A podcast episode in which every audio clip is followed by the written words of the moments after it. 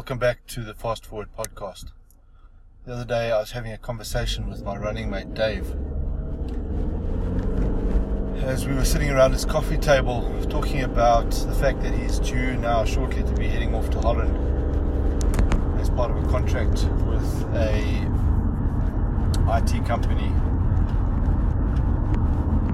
He was Dave was reflecting on the nature of the work that he's doing with them at this stage remotely, which is the implementation of ERP systems in large multinational businesses operating across Europe. And he was reflecting on one, the diversity of his team in the sense that they come from all parts of Europe and they all come together online to manage these multifaceted projects. And part of his reflection was to talk about the substance of the revenues that are being generated from these projects, uh, the quality of the people who are delivering, and the amount of work that they get through. And he was comparing that to his business that he partially owned in South Africa and recently, or recently in the last two years, sold to a listed company in South Africa, where they were in the same space. And the comparison was in his the new company where he's working are accessing in the European market massive revenue with a very tight team of a lot less people than when he was in South Africa. So higher revenues with less people was the bottom line of the story.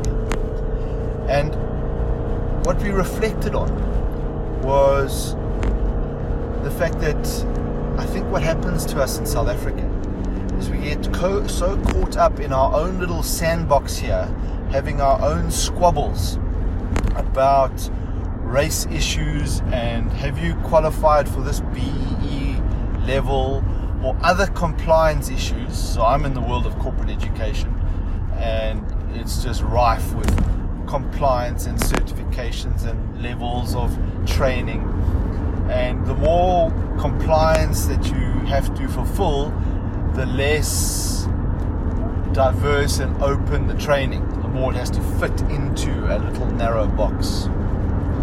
And I'm getting sidetracked here.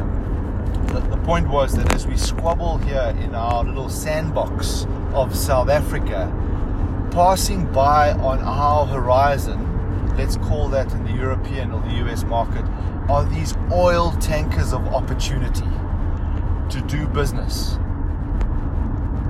But I think we have this parochial mindset in South Africa that we are only as good as the box that we fit into, and that there are a number of examples of businesses that have gone overseas and got a proper club, probably largely to our good old South African arrogance and bravo that we think can do anything anywhere without the humility that's required to do business in some of these markets. And we are somewhat disconnected from them in our geographic proximity.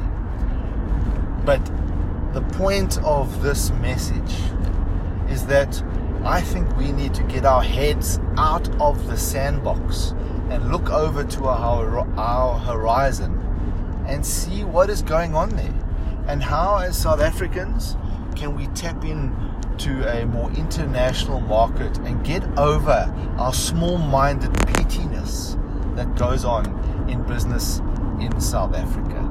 So, my intention, my action and takeaway from this is how do I do business from South Africa, not necessarily in South Africa? Because if I was based in Geneva, just physically, I would, by the natural geographic proximity of that, be looking at the opportunities around me because I was there. But in this day and age of this connected world and the closeness of these international communities, just by virtue of our connectedness, should be the opportunity to do business anywhere in the world. So my intention is to get my head out of the South African sandbox and do business over my horizon. Because the reality is there's a lot that goes on in South Africa that makes me feel very unwanted here.